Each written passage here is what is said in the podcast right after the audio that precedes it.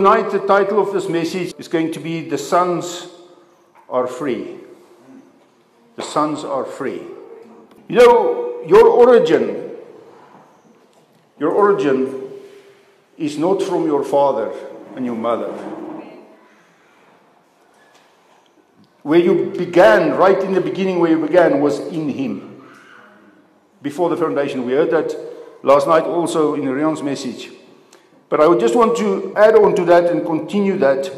You know, when the Word of God says in Philippians 3.20, your citizenship is in heaven. Because that's where you came from. That's where your citizenship is. We were born from above, we came from above. James 1:17 says, Every good gift and every perfect gift is from above and comes down from the Father of lights. So it comes down from the Father of lights where did you come from? From the Father of lights. Of His own will He brought us forth. Not your dad, not your mum, of God's own will. All life comes from God. There's no life from any other source or any other form. Every form of life comes from God. In Ecclesiastes 12:7 he says that the dust will return to the earth as it was and the spirit will return to God who gave it. Where did, where did the spirit of man come from? From God. When a man dies, his spirit returns to God where it came from. The body returns to the dust where it was taken from. But the spirit came from God. When you die, your spirit returns to God. Your spirit came from God. When a new baby is born, at that moment that new baby is born, where does the spirit come from in that baby? The life form in that baby is from God. So when a baby is born or when a baby is conceived already, there's life. And that life is spirit that comes from God. That's where it comes from. Spirit that comes from God. There's a difference between being born from above and being born again. When you were born from above is when God spoke you into existence in Genesis 1:26. When he said, "Let us make man in our image and according to our likeness." When God spoke man into existence, that was the spirit of man that he spoke about. Only in Genesis 2, verse 7, he formed the, the, from the dust of the ground the body, and he, and he breathed into that body the spirit that was created by his word. He breathed that into that body. So that's being born from above is when God said, Let us make man. That was born from above. But being born again is something different. Born again is the day when you realized that Jesus Christ is your Savior and you received that consciousness of a new life. And you received the consciousness that you are a child of God. That is being born again. But born from above is something that happened long before. God releases your spirit into the body that is formed into the womb. Okay? That's being born from above. But being born again is when that child comes to the consciousness, the awareness of this life that's inside of him, which was part from Christ from the beginning. So when God says, let us make man in our image and likeness, and you read the word of God in Colossians 1.15 that says Jesus Christ is the image of God. And God said, let us make man in our image, and Jesus is the image. Then he says, let us make man in Christ. So he made you in him. 2 Corinthians 4 4 says, Christ is the image of God. So let us make man in our image. That is, let us make man in Christ. From where are you? Ephesians 2, verse 10 says, For we are his workmanship, created in Christ. Where were you created? In Christ. Now, that's the difference. But the sons of God is not the same as a child of God. Because Jesus was a child of God when he was 12 years old, he went to the temple And he was a child of God because he said, I'm busy with the things of my father. He was a child of God. The first time he was called the Son of God was at 30 years of age when the Spirit came down upon him. The heavens were opened when he was baptized, and a voice came from heaven saying, This is my beloved Son. So he was placed as a son. The word that's usually translated in Galatians 4, when he's talking about the adoption as sons, should be translated placed as a son. Because we are not adopted, we are born from him. We are born of the one same seed. Galatians 3:16 says, "And to Abraham and to his seed these promises are made." I do not say as to many seeds, but one seed, and this one seed is called Christ. Verse 29 of the same chapter, chapter 3, 29, says, And if you belong to him, then you are that seed. But the seed is called Christ. So who are you? On that point, let me mention something. Let, let's, let's clarify that quickly. When I say I am Christ, I'm not talking about Andre. Okay? Because Andre can never be Christ. And any one of you, as a human being, can never be Christ. The life that is Christ is the Christ life inside of you. The part that is born from above, that came from Christ, from that one seed, that is the part that is called Christ. But that is a corporate man, it's not a single, single, single person. Remember, Jesus was the only Christ on the earth. But the, the, the kernel of wheat fell into the ground and he said, unless the kernel of wheat falls into the ground, it will remain one, but if it falls into the ground, it will be many. And that's what we are seeing here. The Word became flesh. God came, He sent Jesus to become flesh to change our minds about who we believed we are. Okay, we were ch- children of God from the beginning. You didn't become a child of God when you got saved. I know this is now maybe not what you are used to, but it's the holy truth. When he says in John 1:12 to all those who received him, he gave the power to be called children of God, not to become children of God. To be called children of God. Okay, there's a difference. So I'm going to go into some of this so that we can know the truth. Because in John 8:32, the word says, "And you shall know the truth, and the truth shall make you free." The only thing in all of the Bible that can make you free is the truth. All right. Now the truth is a person. Jesus says, John 14:6, "I am the way, the truth, and the life. Nobody comes to the Father except through me." So if you know the truth, as your true identity, then that identity that you know is the one that is free. The Son can never be in bondage. It is the mistaken identity that comes into bondage. But the life of the Son is limited until we grow up to be sons when we know that we are sons.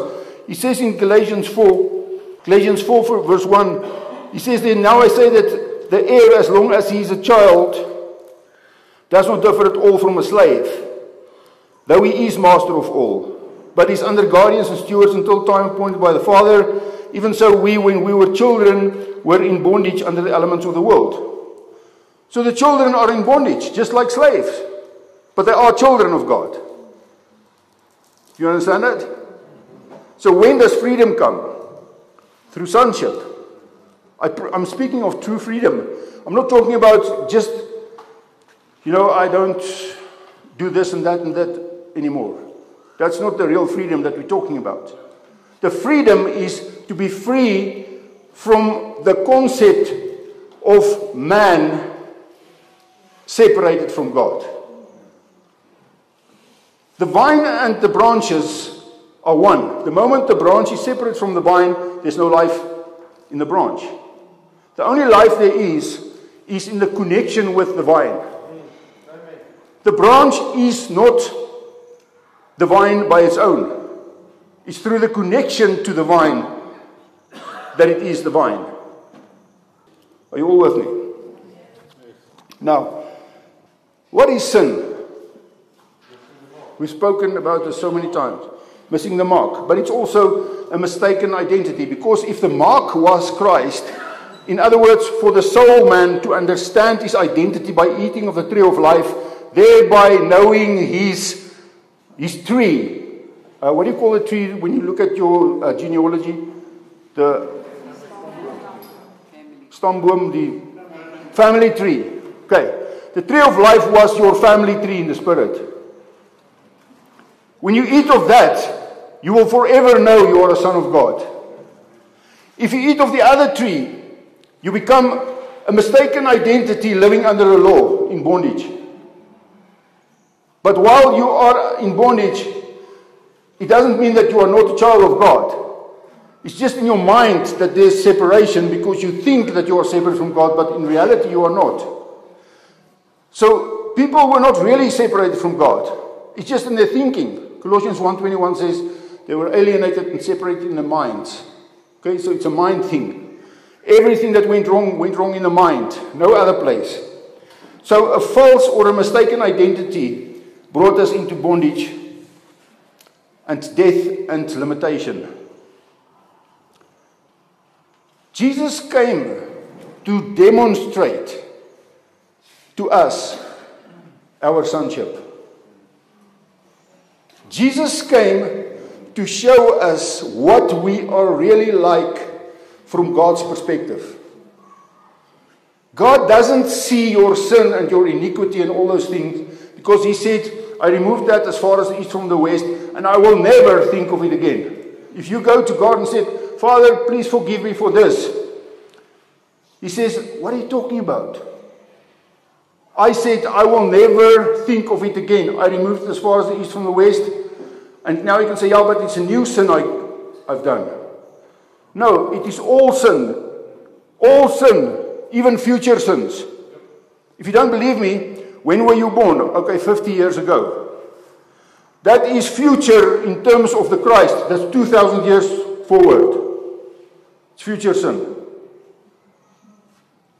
That's why the word says in Hebrews uh, 9.10, it says there that he went to the end of time to bring the offering so that all sin could be included in one offering. All sin included in one offering. So he went to the end of time and included it all. That's why God doesn't look at sin anymore because there was a perfect price paid. Jesus paid the price for your sin. Do you believe that?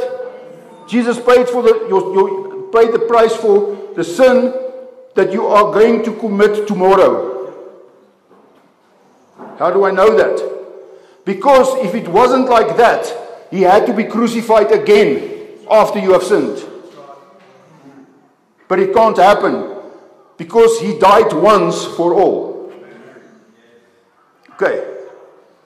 Now, if you keep that in mind, and you, and you know that the truth, knowing the truth, shall make you free, you should know that if the truth makes you free, then the thing that binds you is a lie.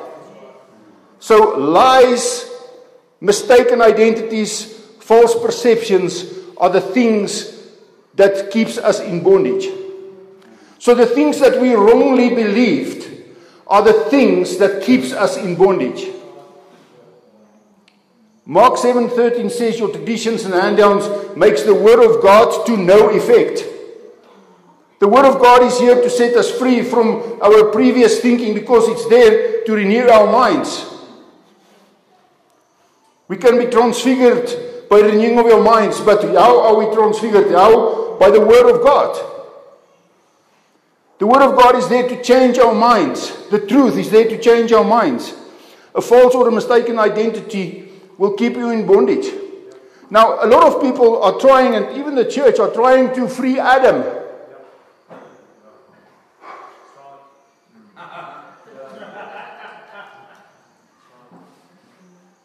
You can't change Adam. Adam cannot be saved. He must die. He already died, actually. But in our thinking, it needs to become death. towards that. Because he says, We've been crucified with Christ. We no longer live. Christ now lives within us. So if there's any bondage or anything that is still happening in your mind, if you believe a lie, then in fact you are believing that Christ is bound. And Christ has a bloodline curse. And Christ cannot get free from this and from that and from that. But, but it's not Christ. It's only the Adam that can get those things. The sons are free. That's what I want to talk to you about. The sons are free. What comes from God is perfect. Your spirit cannot sin. Your spirit never sinned. When your spirit, when you die, when your spirit leaves your body, your spirit isn't dead. Ecclesiastes 12:7 says, "It returns to God who gave it." The body returns to the dust. He says that Jesus has no limitation whatsoever. The Son of God has no limitation. There's no bondage. I mean, Jesus walks on water. That's not a limitation. He walks on water. He heals the sick. He raised the dead. He does supernatural things. He feeds a multitude, five loaves and two fish. He feeds a multitude. The fish inside the basket never got less than was the, what was in there before. It could have been one fish, it would be sufficient. He didn't take one fish and break off 5,000 heads and another 5,000 tails, and some people got the centerpiece. Didn't do that. No. Every time he put his hand in the basket, he took out a new fish. Fresh fish. Jesus was so unlimited, he could do anything. Anything was possible. Because to the sons, nothing is impossible. Why do we want to live in limitation and in bondage? Why do we want to keep, keep on living as Adam while we're supposed to live as Christ?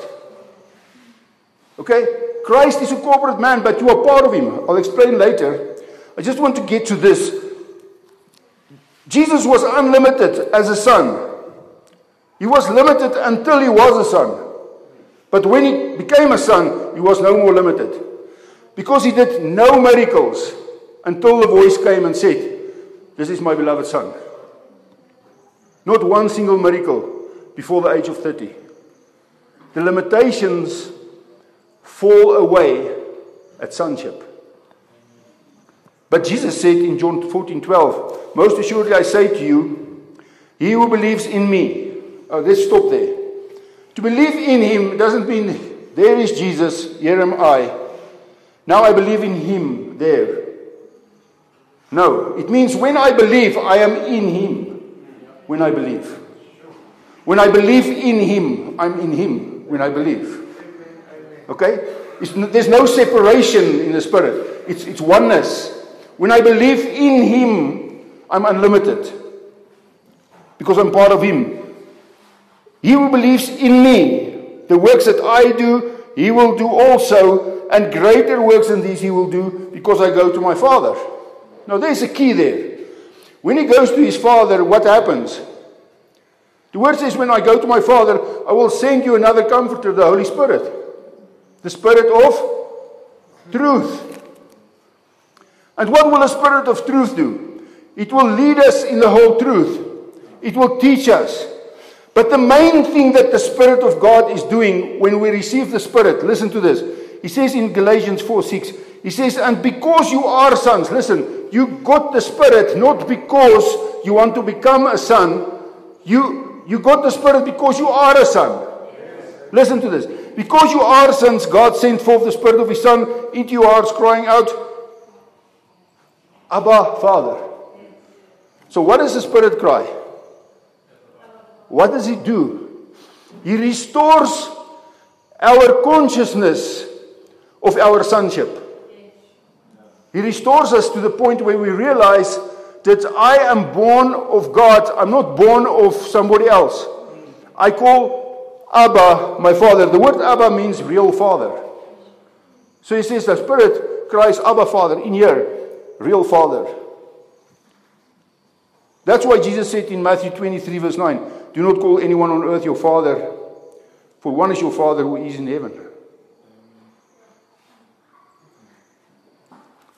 Do not call anyone on earth your Father.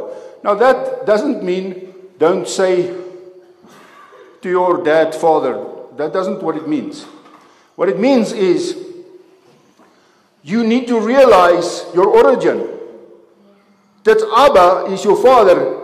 He, that's where you came from. You are not a natural man, in other words. You are a spirit man. But we live as natural men.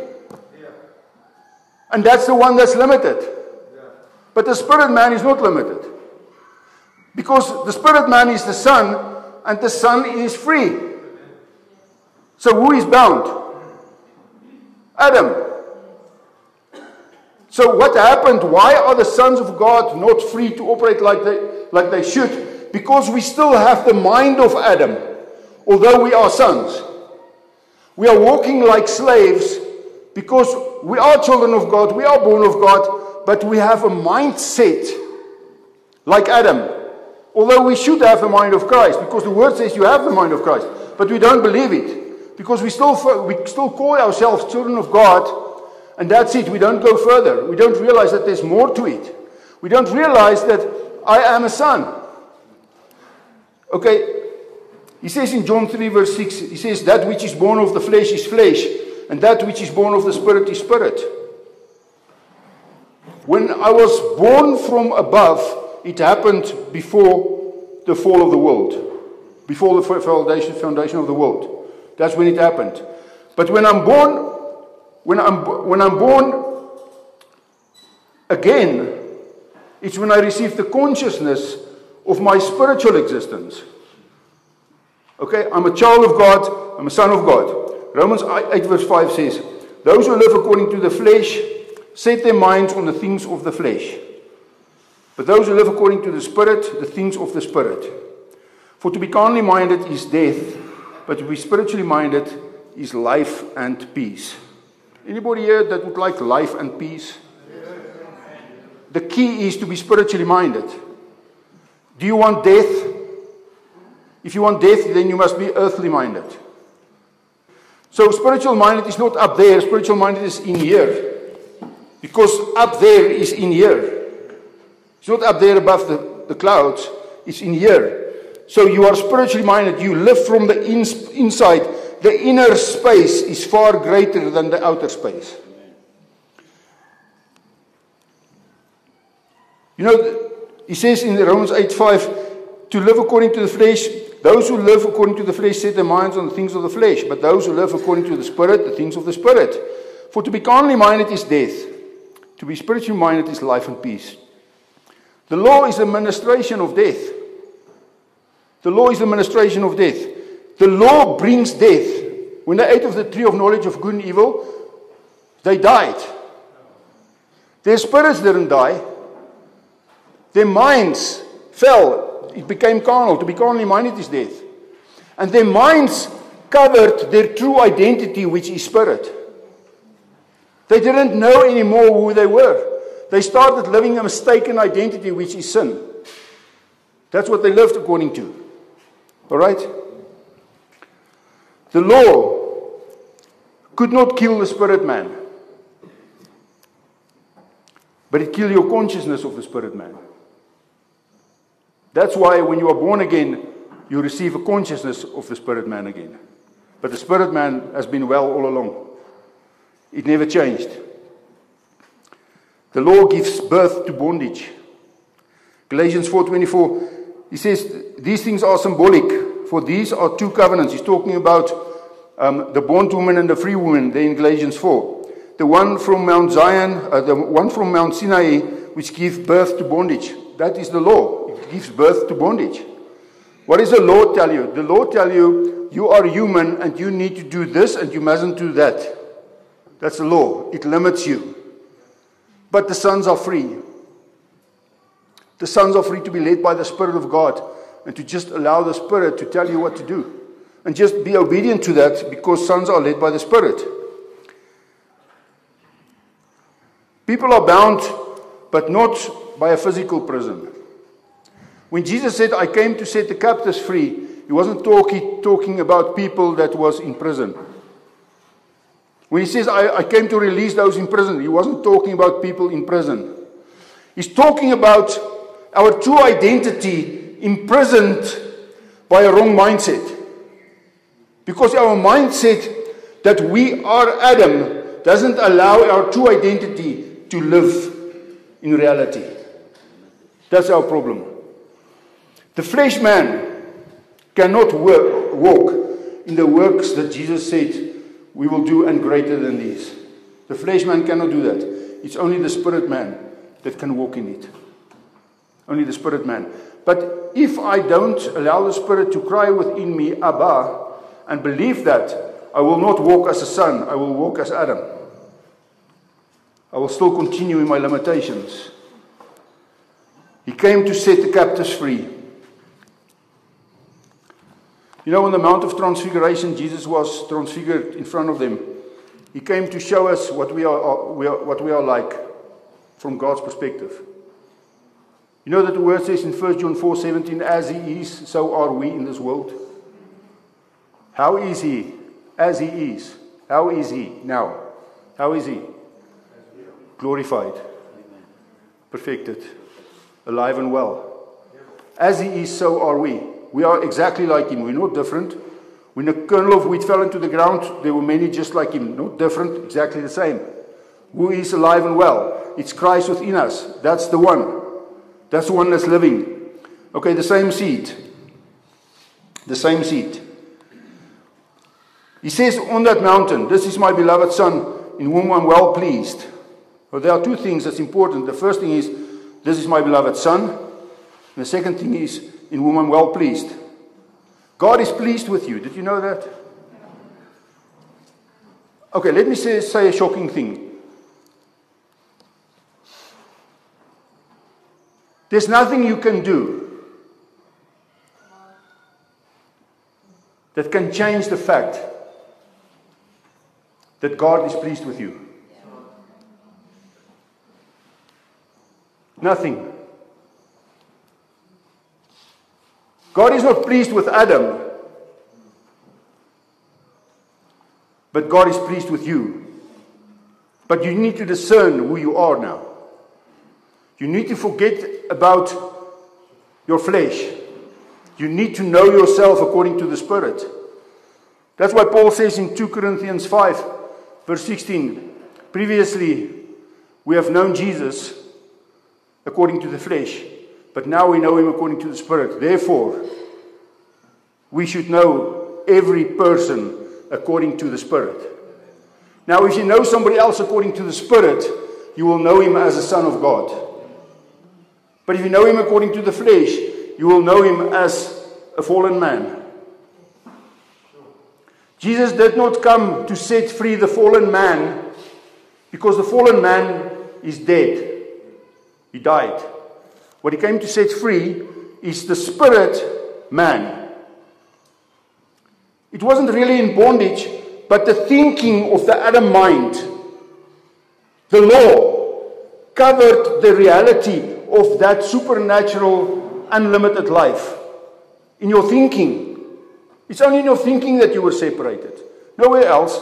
So we need to discern that and, and make it clear in your understanding. So Peter saw this manifestation on this mountain. He saw Jesus' face shining like the sun. His clothes become bright as light. The glory of God is upon him. And he still did not realize the manifestation was not only a declaration of the sonship of Jesus, but also of the sonship of every human that ever lived. God declared that because Jesus came to show us what we are like. Okay, we'll get there, just hang in. We'll get the explanation now. Let me give you an example of that. In Matthew 17, just when they came down from this mountain, Some people came to Jesus and, they, and asked his disciples, Your master, does he pay the temple tax? And Jesus said, when he had come into the house, Jesus anticipated him, saying, What do you think, Simon? He's, he's talking to Peter. Every time he's talking to Peter, he didn't talk directly to the other disciples. Was talking to Peter. Why? Because there was an important revelation that Peter had to get. Uh, and we'll get to it. He says, From whom do the kings of the earth take customs and taxes? From their sons or from strangers? The kings. Do they take taxes from sons or from strangers? And Peter said, From strangers. Jesus said to him, Then the sons are free. The sons are free. Say it with me. The sons are free. And I am a son. You believe that? The sons are free. Okay, now Jesus was trying to tell Peter what he is. He was trying to tell Peter, Peter, you are also a son. You're not a stranger. Now listen to this. He says, Nevertheless, now listen, this is not singular, this is plural. He includes Peter into this. He says, Nevertheless, lest we offend them, go to the sea, cast in a hook, and take the fish that comes up first. And when you have opened its mouth, you will find a piece of money. Take that and give it to them for me and you. Because it's included. For me and you. Now, listen, this was a great miracle because can you imagine? Now, Peter must go down to the sea. What's going through his mind? I must go catch a fish with a piece of money in its mouth. Jesus was not limited. He could tell the fish, hey, go to that coral reef there. There's a piece of money. You must go fetch it, fish. Can you imagine that? How did the fish get the money? The sons are not limited. There's no limitation. Or Jesus knew a very rich fish.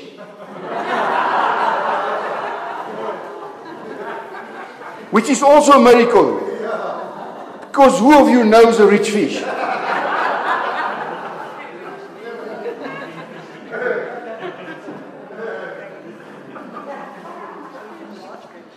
And then he told the rich fish, take that specific hook. Can you imagine that? Peter pulling this fish up, here's a coin, and then he pays the taxes of Jesus and of himself. Why? Because he's included. Can I tell you something? You are included. Do you know that? Say, I am included. I'm part of the Son. The Son is a singular man, it's, it's a corporate man. When Jesus sat at the right hand of the Father and we were co raised and we got joint seating with him, uh, Ephesians 2, verse 6 says, We are co raised and we are seated together with him in heavenly places. There's not you and me and uh, him and them and then it's Jesus. No, there's only one person sitting there. It's the Son of God, the corporate Son, of whom we are part. Part of the Christ. Christ is a corporate man. No single individual is the Christ. Andre cannot be the Christ. Christ in me is the Christ. All right. Now, the sons are free.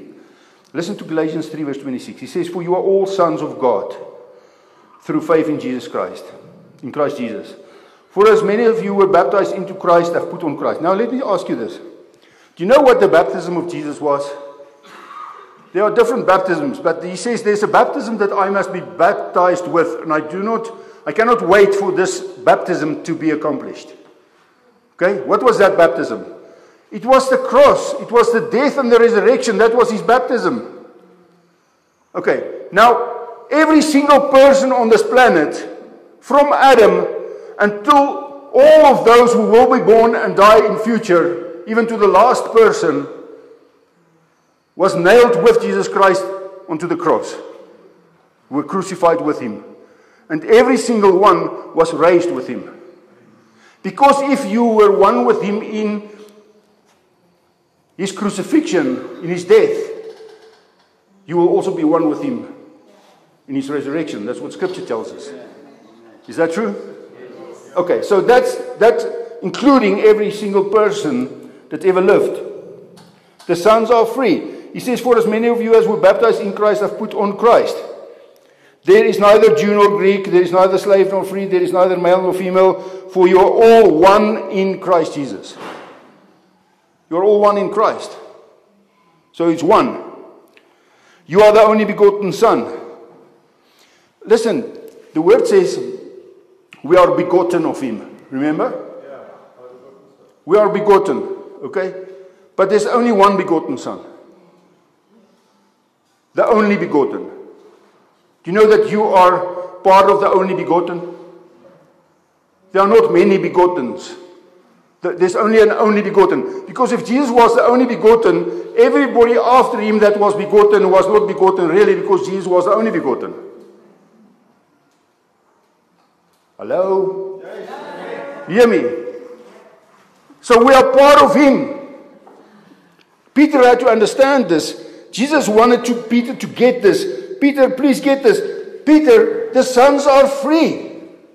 And Peter, you are a son. You need to understand this. It was so, so important that even the whole of creation was waiting for this revelation that you are sons because that will liberate creation. But if you don't need, if you don't know that you are sons, how will you liberate creation? No, we, we, we, we keep on saying, no, no, no, no, we cannot be sons. You know what? Let me ask you this Is God your father? And God is a God. Is that true? So if God is your father and you are a child of God, what would you be? A human.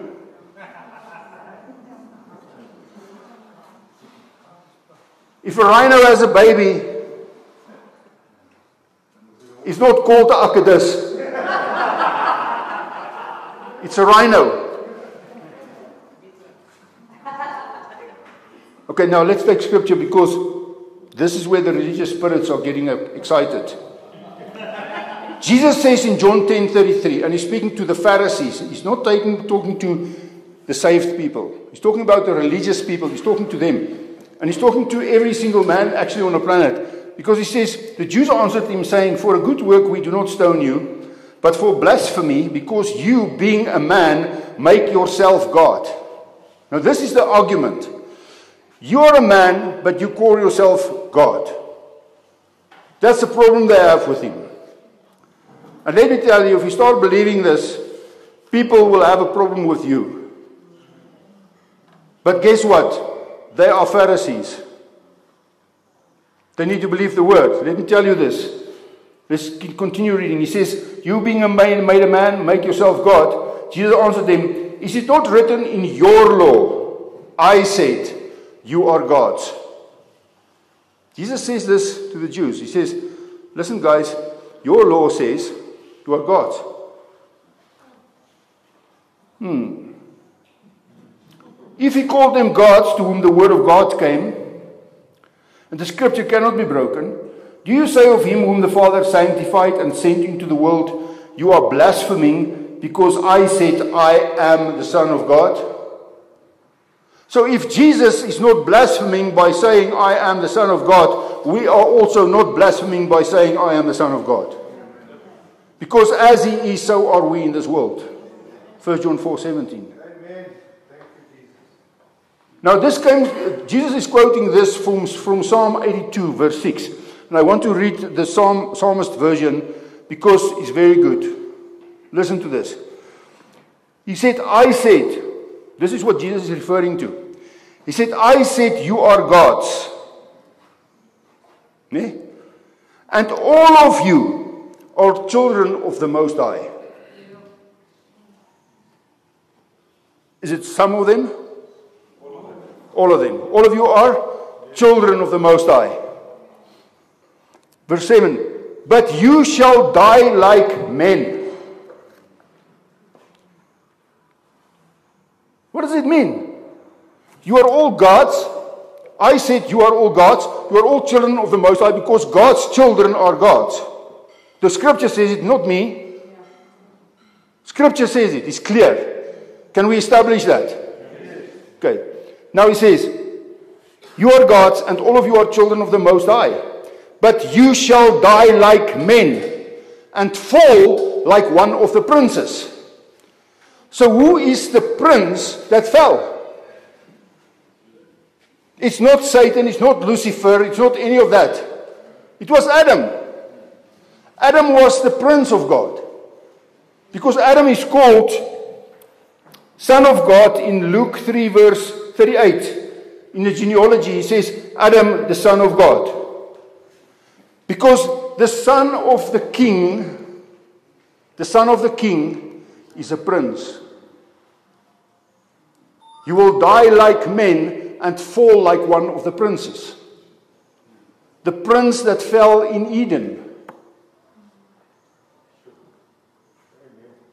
You will fall like one of the princes, but you shall die like men. Why? Because you don't believe that you are God's, you believe you're a man. Then you will die like a man. No, you don't get it. If you, if you don't believe you are God's child and you are God's, then obviously you are a man. And if you are a man, you will die like a man because man can die, but God cannot. You are God's. Okay, anybody that wants to tear that page out? Do it on your own Bible because I want that in my Bible. I said, You are God's. All of you are children of the Most High. But you shall die like men and fall like one of the princes. Why? They do not believe in immortality. They don't, do not believe that God's going to do something supernatural. If you read 1 Corinthians 15, from verse 53 upwards, you will find there that he says, Some of you that's here, he says there, and you will not die. At the sound of the last trump, you will not die because you will be changed in an instant, and mortality will be swallowed up by life. Okay? Mortality will be swallowed up by life. So, life that's inside of you, that's always been there, but the new consciousness of that life is now suddenly rising and realizing, I am not a man. I am born of God. And if God has a child, it's a God. Therefore, because I believe that, I cannot die like a man because I believe I am a God. Now, I'm not the type of God that walks around and asks people to worship me. That's not what we're talking about. It's talking about the God that's the creator of the universe. I am offspring of him. You can read Acts 17 from verse 28, where he's talking about we are the offspring of God. And uh, we heard Leon saying this morning, uh, those, those people that he was talking to was all the, the, the, the heathen guys that was worshipping different gods. He told them, you are his offspring. You see how we got a mind problem. In our minds, we lost our true identity. We lost our true understanding of who we are, and we started living like men. The sons of God, the sons of God are unlimited. Unlimited. Can I see any sons of God here this evening? Okay. The sons are free. Sin is a mistaken identity. That's what sin is. Mistaken identity. You think you're a man. Listen, when God said, Let us make man in our image and likeness, the part that's important is in his image and likeness. God made man, but God had to, God had to make man in a way that he could be like God. And, the, and the, to be like God, he had to be free willed to make a choice. He could choose to be like God because then he will, only if he could choose to be like God, he would be like God because God had a free will. If he didn't choose that, he chose the tree of knowledge of good and evil. He chose a different image. So when God said, Let us make man in our image and likeness, He's talking about his image and likeness, and he's talking the man that I want is not a man with a fallen image. The man that I want is a man with a godly image. And the man with the godly image is the Son of God. Because the Son of God is the image and the likeness of God. Colossians 1:15. Sin is mistaken identity. Deuteronomy 32 verse 18. This is in the Old Testament. Of the rock who begot you, you are unmindful. So you lost your mind about the rock who begot you. Who is the rock? God is our rock. That's what the Word of God says. He says, Of the rock who begot you, you are unmindful and have forgotten the God who fathered you. You forgot the God who fathered you because you are unmindful of the rock who begot you. You, you, you think your earthly father is your father. You don't know your origin. And because you don't know your origin, you think you're a man. Therefore, you will die like a man. But if you know that you are born from above, guess what? The rock who begot you will restore you. Uh, he says there that, uh, um, and I have forgotten the God who fathered you. God is your father. All of you are children of the Most High. Therefore, you are God's. That doesn't mean I must walk around and say I'm a God. No, absolutely not. Because if you read Philippians chapter 2 and 3, you will find that Jesus said, um, uh, die Afrikaanse Bybel sê, hy het geen roof geag om aan God gelyk te wees nie. He, he didn't take it robbery to be equal to God. So he didn't elevate himself to be God. But he knew he was the son of God. So we're not gods in the sense that we are like the creator God. We are like him, but we are not the creator God. You get what I'm saying? Thank you.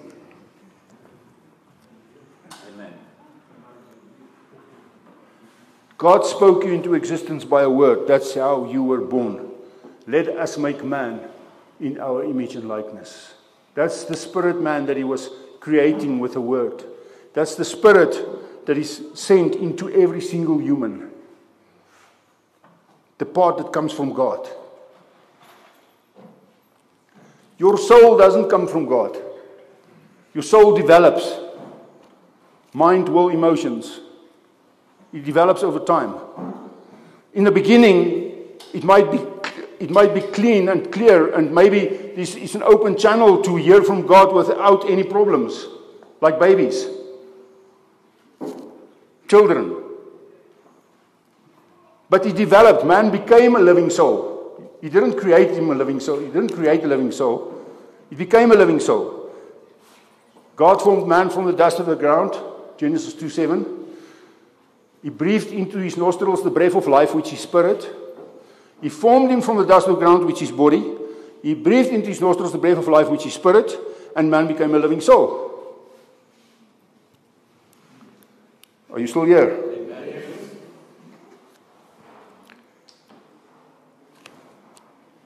The law mindset of sin and death imprisoned our true identity. It cannot really be imprisoned, but in that fallen mindset, it feels like it. Okay, that's the thing. Uh, Colossians 1:21 says they were alienated and enemies in their minds by wicked words, works. And yet, as now reconciled in the body of his flesh through death, through his death, to present you holy and blameless and above reproach in his sight. That was to convince you how blameless you are. Jesus became sin. 2 Corinthians 5:21 says, God made him who knew no sin to be sin for us, so that we might become the righteousness of God in Christ. Christ Jesus. He became sin. He became our mistaken identity. That's why when he became our mistaken identity in his mindset, he cried out, My God, my God, why hast thou, why hast thou forsaken me? But Hebrews 13:5 he says, God will never leave you, never forsake you. So God never forsook him. Never. But in Adam's mindset, God forsook him. He became so identified with our fallen man that he thought that God forsook him. He became sin, mistaken identity. He had to become that because he had to go into the skull, Golgotha, to make some corrections. Let me tell you what Hades is. Hades is this thing that keeps death. Because death is the carnal mind. Hades is this thing that keeps death. That's the thing. He entered into our darkness. He entered into our Hades to proclaim the truth, to set us free.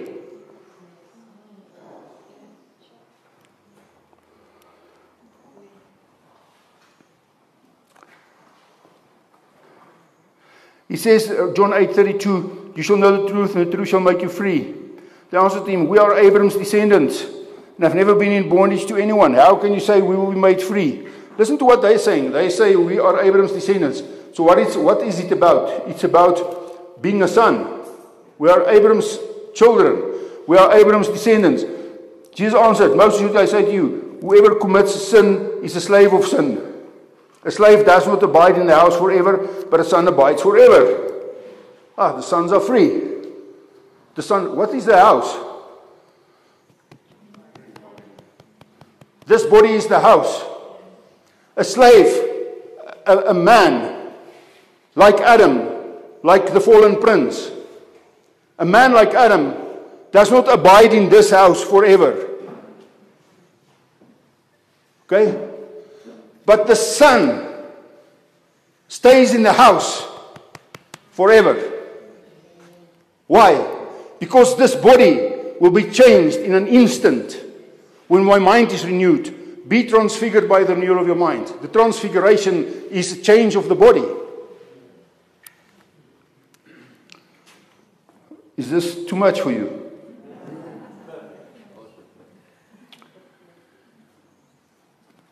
He says, and the slave does not abide in the house forever, but the son abides forever. Why? Because the son is free. He's free of what? Free of death, free of everything that came with sin. Because it's only applicable to the mistaken identity. But the son is free. The son has always been free. But the mindset of man pressed down the true identity. It was like bondage on it. But it was not really uh, bound, it's just in our minds that it's bound. I hope you're getting me.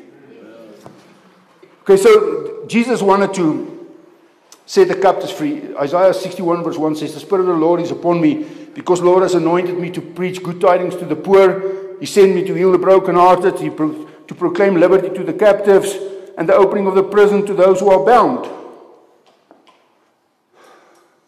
It's not natural prisons. It's not to be bound with ropes. Who is in bondage? Those under the law. Because the law brings bondage. We read it here in Galatians 4. Remember? Verse 24, he says, which things are symbolic for these are the two covenants. The one from Mount Sinai, which gives birth to bondage. When you are in bondage, you are in a prison, in a prison mindset where you, you are not free, you are limited. You cannot do the things that God wants you to do. He says, the Spirit, the opening of the prison doors to those who are bound.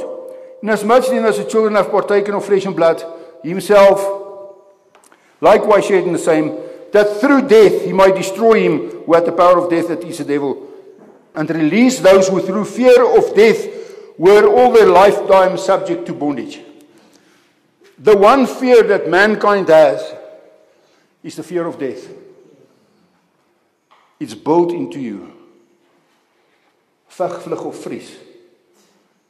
It's a standard that they call they call it the reptile brain. Is it the stem of your brain? It operates when you are in danger and you want to you want to flee. Flight, fight and freeze. That's the three different things. My wife also always freezes when something happens. Some people run. Some people fight.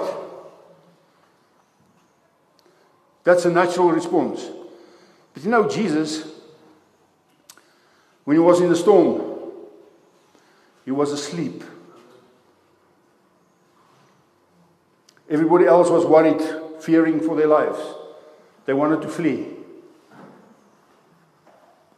They couldn't fight the storm. So they wanted to flee. So they woke Jesus up. Aren't you afraid that we are dying? He said, Why, why are you afraid? You see, the sons are free. No fear of death. Because death cannot hold you, death cannot keep you. Why should you be afraid of death? You were created for something far greater. You were created to live forever. Death was never in the equation when God had Adam in mind when He created him. When He created us, death wasn't part of the thing. He didn't create us to die, He created us to live forever. Fear is a mind thing. To release those who, through fear of death, were all their lifetime subject to bondage. Listen, people go to the end and then they die because all their lifetime they were subject to bondage, which is fear of death. Romans 8:15 says, "For you did not receive the spirit of bondage again to fear, but you received the spirit of adoption or the spirit of placing where God places you as a son, by whom we cry out, Abba, Father. Why? Because the sons are free. Matthew 16. Now, here, here Jesus is talking to Peter again. Remember the previous time we talked to him was we talked about the fish and the coin and the temple tax. Here he's talking to Peter again. And it's, again, it's an identity thing. Because in Matthew 17, when he talked about the coin and the taxes, he said the sons are free. It's an identity thing. Who are you? If, are you a stranger or a son? Okay, you're a son. Now listen to this Matthew um, chapter 16. Jesus came into the region of Caesarea Philippi and he asked the disciples, saying, Who do men say that I, the Son of Man, am. So he's talking identity again. So they said, some say John the Baptist, some Elijah, and others Jeremiah or one of the prophets. He said to them, But who do you say that I am? So Jesus, Jesus is raising this identity question again because he wants them to give a response, because he wants to teach them something about identity. Now listen to this. Then he says, So they said, some say John, he said to them, But who do you say that I am? Verse 16 Simon, Simon Peter, answered and said, You are the Christ, the Son of the living God. So he gets a revelation from God. He says to him, You are the Christ, the Son of the living God. Jesus answered and said to him, Blessed are you, Simon Bar Jonah, Simon, son of Jonah. And he says, You know what Simon means? To hear and obey. Why? It was prophetically given to him because God wanted him to know. Listen, those who hear God's voice and obey his voice, they are led by the Spirit and they are called the sons of God. Simon, to hear and obey. His name is actually saying, You are a son of God. Okay, but apart from that, Jesus says to him, Simon, for flesh and blood has not revealed this to you, but my Father who is in heaven. And I also say to you, listen, it's written there for a purpose. Why is he saying, I also say to you? Because he's including Peter. He's including him in what? In this revelation, you are the Son of God. And I say also to you, listen to this. And I say also to you that you are Peter. Now, Peter is the Greek word Petros. And it means a fragment of the rock. Okay? And on this rock, he says, I said to you that you are Peter. You are a fragment of the rock. You are Peter. And on this rock, Petra, rots, rock. And on this rock, I will build my church. He says, the revelation is, I am the Son of God. Jesus is the rock that followed, followed them through the, through the wilderness. Remember? You can read that in 1 Corinthians 10, verse 4. He was a spiritual rock that followed them through the wilderness. They all drank of that same spiritual rock. Remember? He's the rock. God is the rock. Remember that scripture that we quoted earlier? God is the rock. Deuteronomy 32 18. God is the rock. You've forgotten the rock who fathered you. Yeah? So he says, You are part of the rock. You are a fragment of the rock. You are part of that big rock. The rock is a corporate man, the Christ. You are part of that. You are the body of Christ. How many bodies of Christ are there? Only one, but every single one of you are part of the body of Christ. Same concept. So he says to Peter, You are a part of that rock. On this rock I will build my church. And then he says an important thing. And he says, And the gates of Hades shall not prevail against it. Now, let me ask you this. The gates of Hades in Afrikaans is die poorte van die doderyk. Né? Nee?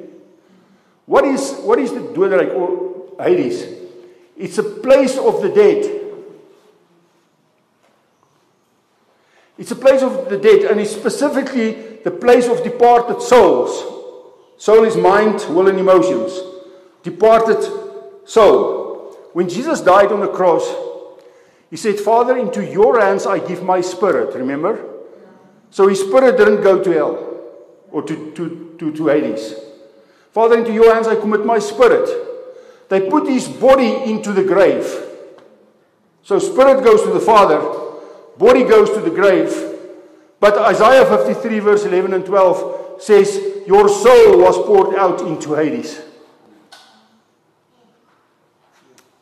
So, what did Jesus do?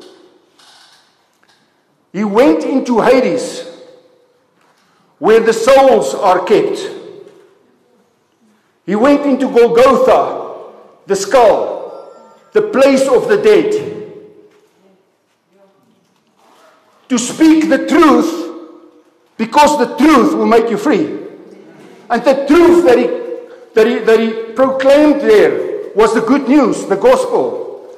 And the word proclaim is an interesting word. It's the word preach. And the word preach is not a choice, it's a declaration of truth. So when we preach and give people a choice, we're missing it because it's a de- declaration of truth. It's not a choice of becoming something, it's a declaration that you are something. It's a declaration that you are a son of God. That's the good news. You were born from Him long time ago. You need to accept this. If you accept this truth, you are free. But people don't want to accept that because, you know, you can be anything, but you cannot be a God. Because if you're a God, then you are blaspheming. And it's very quiet here.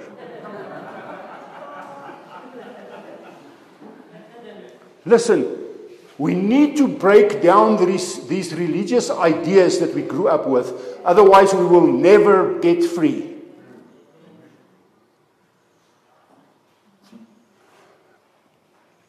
And if you don't like it, then die. Because it will happen. If you believe in death, it will happen. But he who is spiritually minded, to be spiritually minded is life and peace. To be carnally minded is death. So are you Adam with a carnal mind or are you a son of God with a Christ mind? So, in Christ's mind, does he have any thought of dying again? No. He will never die again. Never. So, he says the gates of Hades shall not prevail against it. Now, he says this to Peter. Now, imagine. Peter, the gates of Hades shall not. Do you think that Peter wanted to go into Hades? No, I don't think so. So we, we, we grew up in a church where we think that Peter and the, and the rest of us are outside of Hades and the gates of Hades will not prevail against us. So we were going to burst into hell, burst into Hades.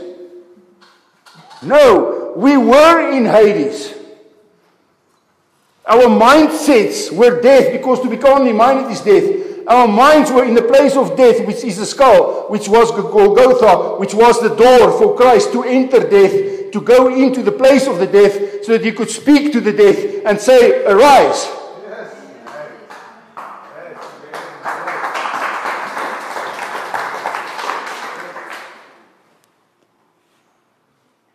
So, Peter, the gates of Hades will not prevail against this revelation. What is a revelation? I'm the Son of God. Death cannot hold me. This carnal mind will not hold me. It will not keep me. Therefore, I will be transfigured by the renewal of my mind. Romans 12 2. Because the moment the penny drops and I realize who I am according to God, I will break out of this prison that kept me in. I never heard of anybody that wants to break into hell. but somehow, the church is, most of the churches are actually saying that. No, the gates of Hades will not. Now we're going to go in and we're going to show Satan Hy's lankal dood. Hebrews 2:14 says he destroyed him who had power over death, which is the devil. The word destroyed is katargeo in the Greek. Katargeo means to annihilate, to cease to exist, to bring to nothing, to make impotent. It means there's not, no power. Colossians 1:13 says, God has delivered us from the power of darkness and delivered us into the kingdom of his son, of love. But people still want to get to be, you know, ek moet gaan vir hierdie demoniese ding en ek moet gaan vir daai ding. But but the word says God has set us free from the power of darkness. It has no power. But people confess, nou jong, die duiwel is lustig.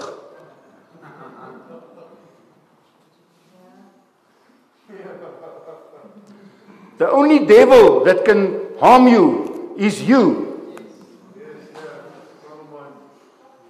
The carnal mind that does not understand who your true identity is. Who of you are children of God? Let me see your hand. Okay, there are a few. Okay, those who did not put up your hands, you can stay behind. You will We will convince you afterwards that you are also included. Peter's revelation. Jesus asked this question because he wanted to teach Peter something. The question was about identity. Who do you say I am? You are Petros. Peter's identity, a fragment of the rock. On this Petra, on this revelation of corporate sonship, I will build my church. Because you are a son, death cannot hold you. The gates of Hades will not prevail. The carnal mind, death, the skull, Golgotha, that's the gateway into Hades. It will not keep you. You came out. You rose with him. Psalm 24 7 in the Old Testament, he says, Lift up your heads, O you gates. Now, this was Jesus. When he was knocking on your head. Sorry, shouldn't say that. When he was knocking on Hades' doors, lift up your heads, O you gates, and be lifted up, you everlasting doors, and the King of glory shall come in. Ha! Listen, if the King of glory comes into your mind, he will change your mind to the mind of Christ. And who are you in Christ's mind if you have the mind of Christ? You are the Son of God. But if you don't have the mind of Christ, I guess then you have the mind of Adam, and then you are Adam. But if you have the mind of Christ, obviously you are part of Christ. Because the Lord said to me, Who are you in your mind? And I thought, it was, this was about 20 years ago. He said to me, Who are you in your mind? I said, I'm Andre. He said, So who are you in Christ's mind? So then I must be Christ in Christ's mind. He says, Yes. So decide. What do you believe? Do you believe you are Adam? Or do you believe you're part of Christ? I'm a chip of that block, man. We're part of that rock. There's only one rock, but every single one of us is a chip from that rock. Just like Peter. Lift up your heads, O you gates, lift up your everlasting doors, and the King of glory shall come in. Who is this King of glory? The Lord of hosts. He is the King of glory. So Jesus went in to proclaim the truth of our sonship. Why? Because Christ on the cross, through that gateway, he already died your death.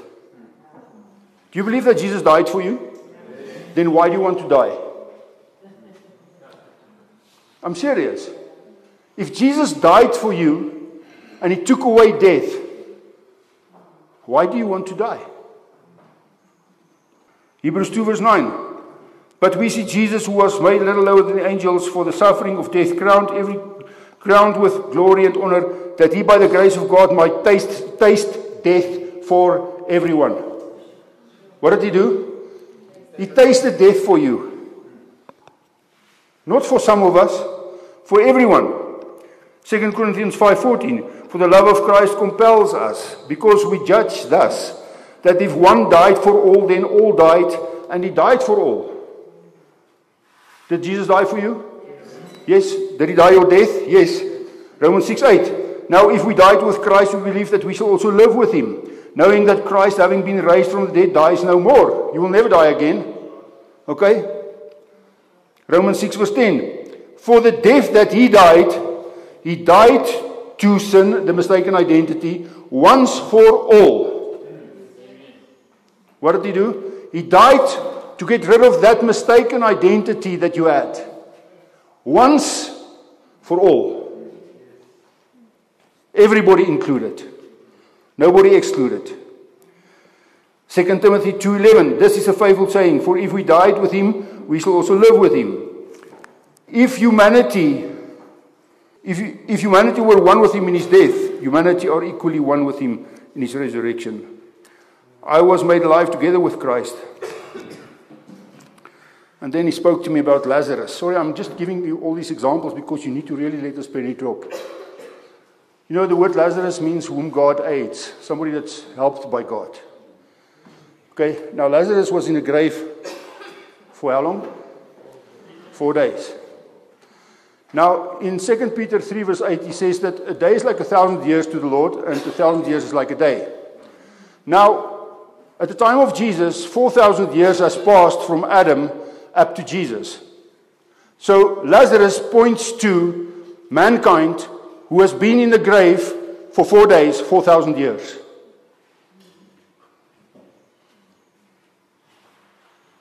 In Hosea 6, 6 verse 2, he says, After two days I will revive them, on the third day I will raise them up to live in my sight. Okay? He's talking about our mindsets. Listen, we are 2,000 years after, after Jesus Christ. It's two days. On the third day, I will raise him up to live in my sight. We are early on the morning of the third day. That's resurrection day. Everything has happened for a purpose and everything is symbolic. It points towards this fantastic situation where we are early on the third day, it's resurrection day.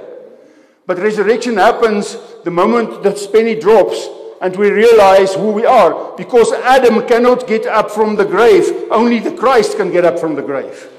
So while you're not realizing that you are the Christ and part of the Christ, you cannot rise from that situation. But when you realize who you are, you can get up from it.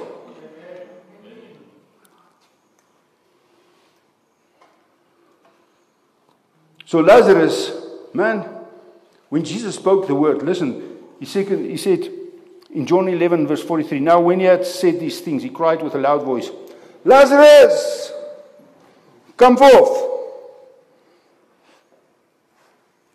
Imagine if he didn't say Lazarus, if he just said, Come forth, all the graves would have opened.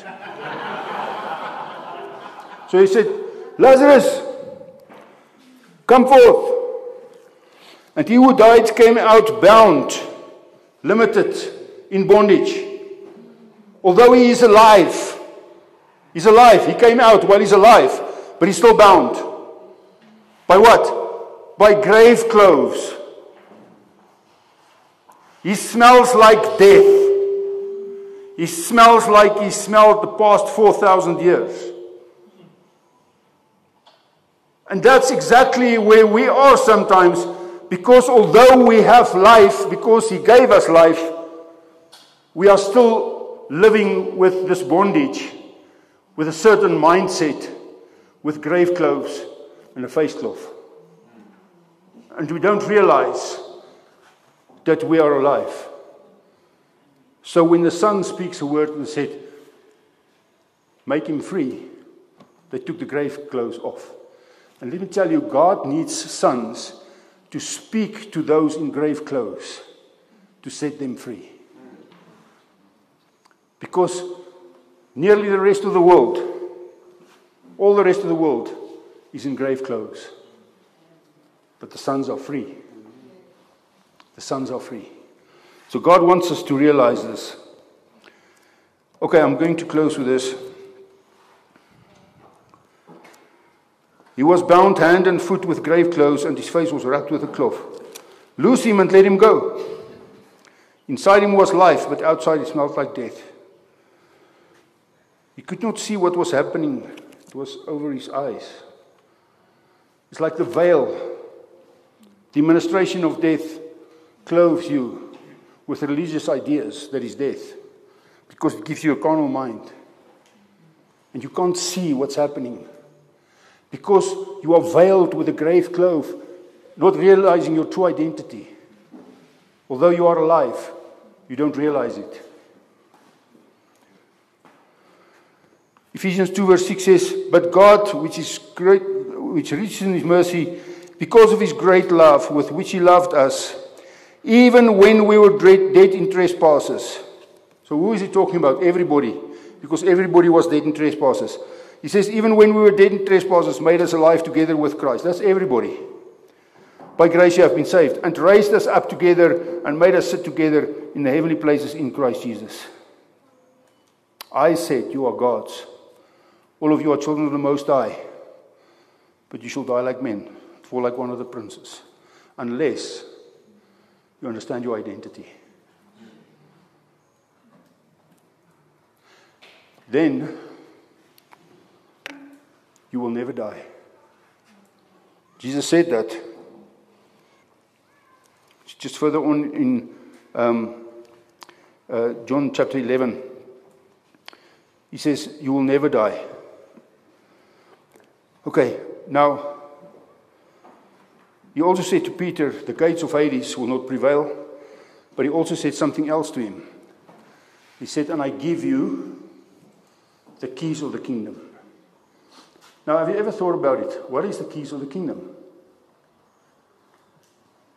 Ah, you know, I previously wanted to preach about that, and I was asking God for a revelation for that, but I didn't get it back then. It was about 10 years ago. Didn't get it back then, and I've all, I had all different kinds of ideas, but none of it really worked. It just felt, no, it's not right. But this week, he said to me, the keys of the kingdom is simply your awareness of your sonship.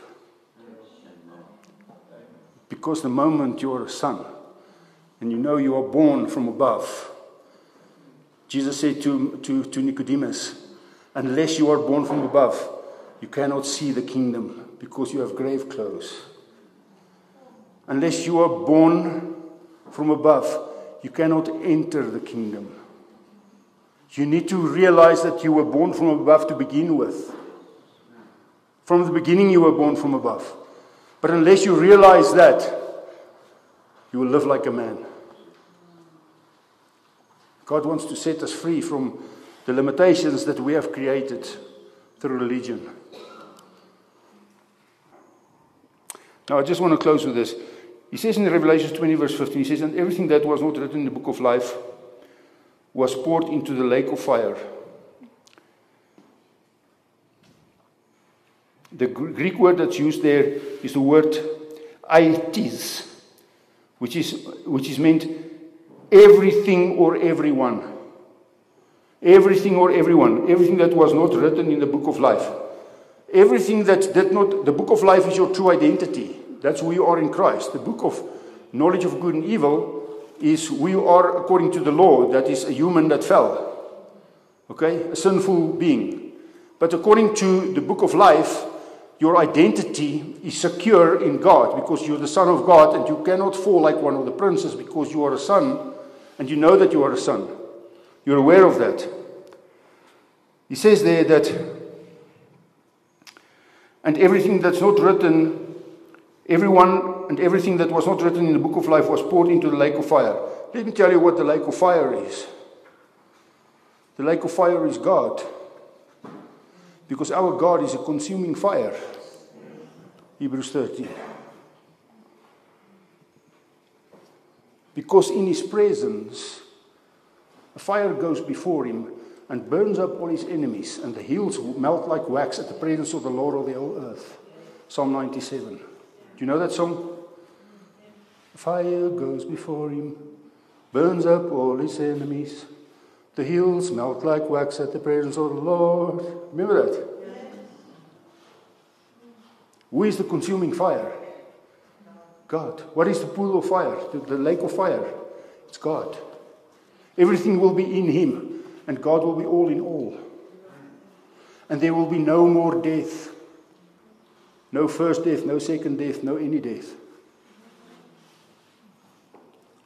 That's a whole teaching for another day.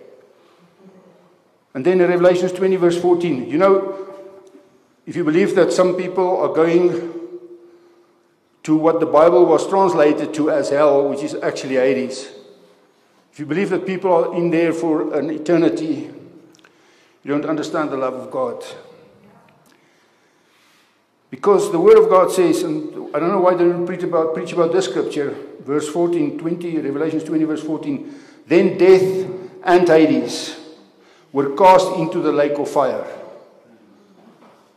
Death and Hades were cast into the lake of fire. Hmm? This is the second death. And anyone not found in the, written in the book of life was cast into the lake of fire. Anything or anyone, I just read it. That is somebody that has this understanding of a false identity. Those thoughts will be cast into the lake of fire. This misperception, that false identity, that false idea. Listen, man. When somebody goes into the grave, what goes to Hades? His soul, not his body. So, how will you burn your soul? Have you thought of that? How will you burn the soul with fire? You know what torments a sinner? The presence of God. The glory of God is a consuming fire that will fill the whole earth.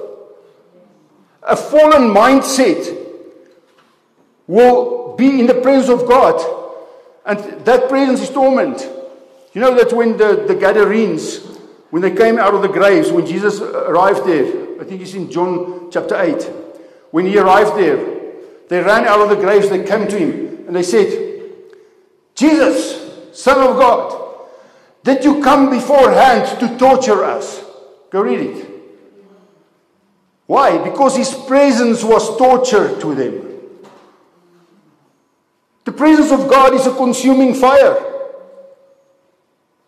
So when you enter into that fire, everything that is not of God, and everyone and everything, every mistaken identity, and everything that you try to take with you will be burnt into fire, and God will be all in all.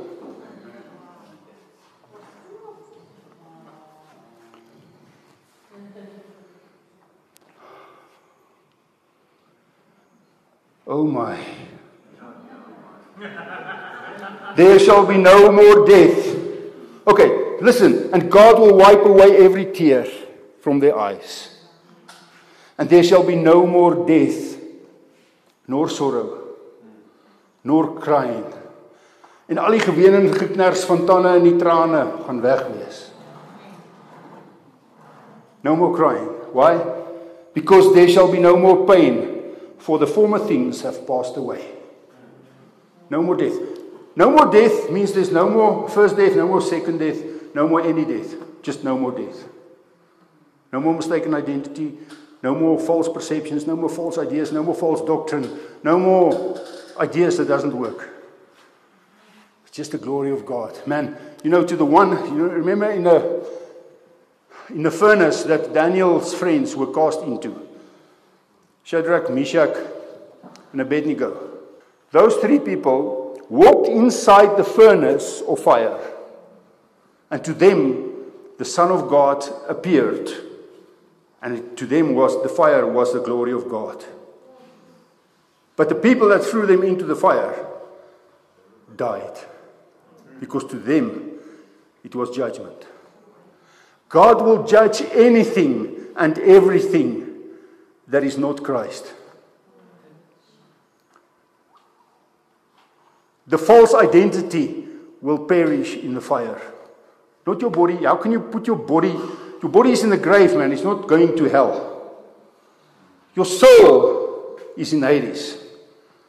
But Hades to you is either paradise where you experience the glory of God like the robber on the cross. Today you will be with, with me in paradise. Or you will experience the other thing.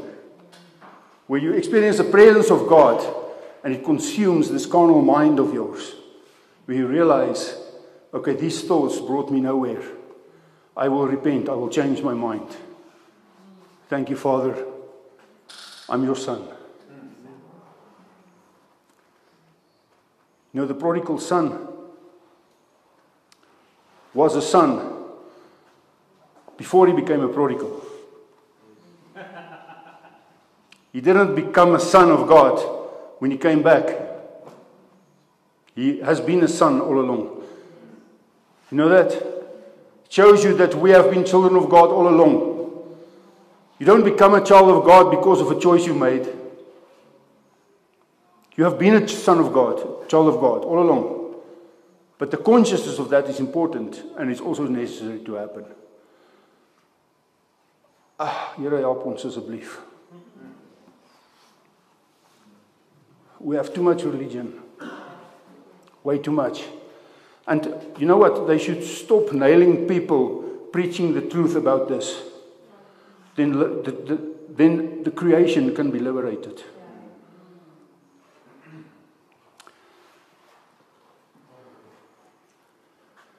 Jesus came to set the captives free from a false identity that keeps them in bondage. But the sons are free. Let's close our eyes.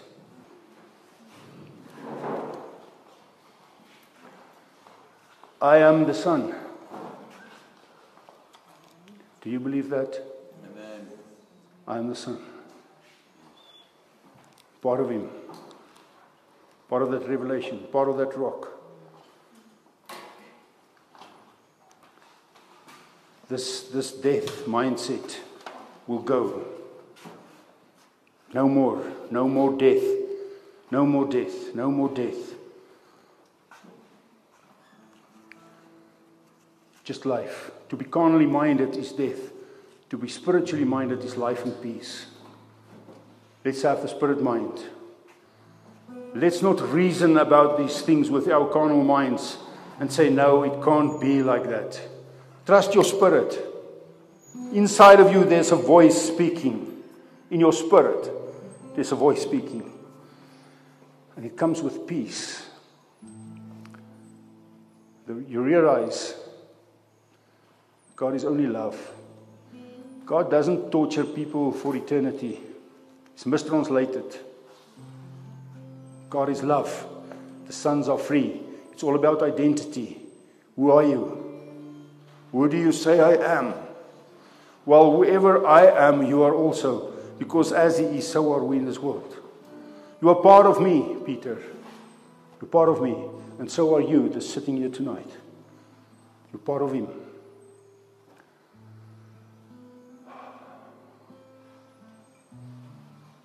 Now, I'm not going to make an altar call or something like that. I just want to I just want to say that if you want God to help you to commit to the truth of everlasting life, or eternal life, then I want to invite you to stand on your feet to say to God, Father, I'm all in. I'm all in. I don't want death. I don't want all those other things. I just want you, what you planned for me. I just want eternal life. I already have it in my spirit, but maybe there are some grave clothes that we need to get rid of. Some old ideas, some old preaching that's stuck somewhere, you know, a bit smelly. God wants to get rid of that tonight. Amen. So, Father, I want to pray for every person in this building tonight. I want to ask you, Lord, that you will take off our grave clothes, all our religious ideas and perceptions of old teachings that kept, it, kept us in bondage. I ask, Holy Spirit, that you will move now in our hearts and in our minds, that you will set us free you will set us free.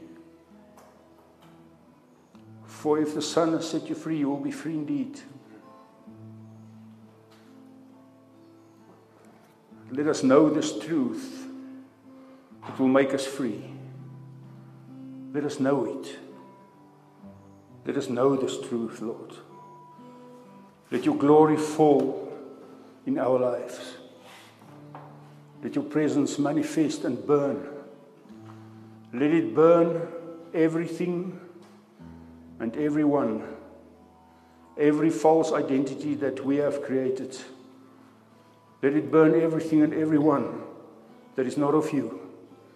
Let it burn away so that the son will remain and rise victoriously to liberate creation pray that for every single person here tonight, Father. It's my heart cry. And all of creation are in birth pangs together until now for the revealing of the sons of God. Because, because creation will be set free with the same liberty that the sons of God has. So I thank you for this liberty tonight. Thank you for this freedom tonight. I thank you for every religious thought that fell to the ground, into the fire. I thank you for every word that did not come from you, that was previously preached, that brought us into bondage, to be destroyed by the power of your Spirit and the fire of your presence.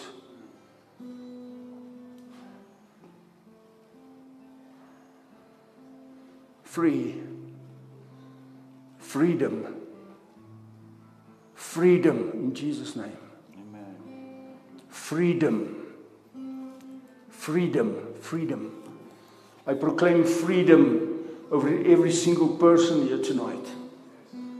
Free from bondage, free from lack, free from sickness, free from death, free from everything, broken relationships, free from everything that is not of God, that can go to the fire, into the pool of fire, the purifying pool. Let it burn away all the dross, everything that is not of you, but let you remain. Only you.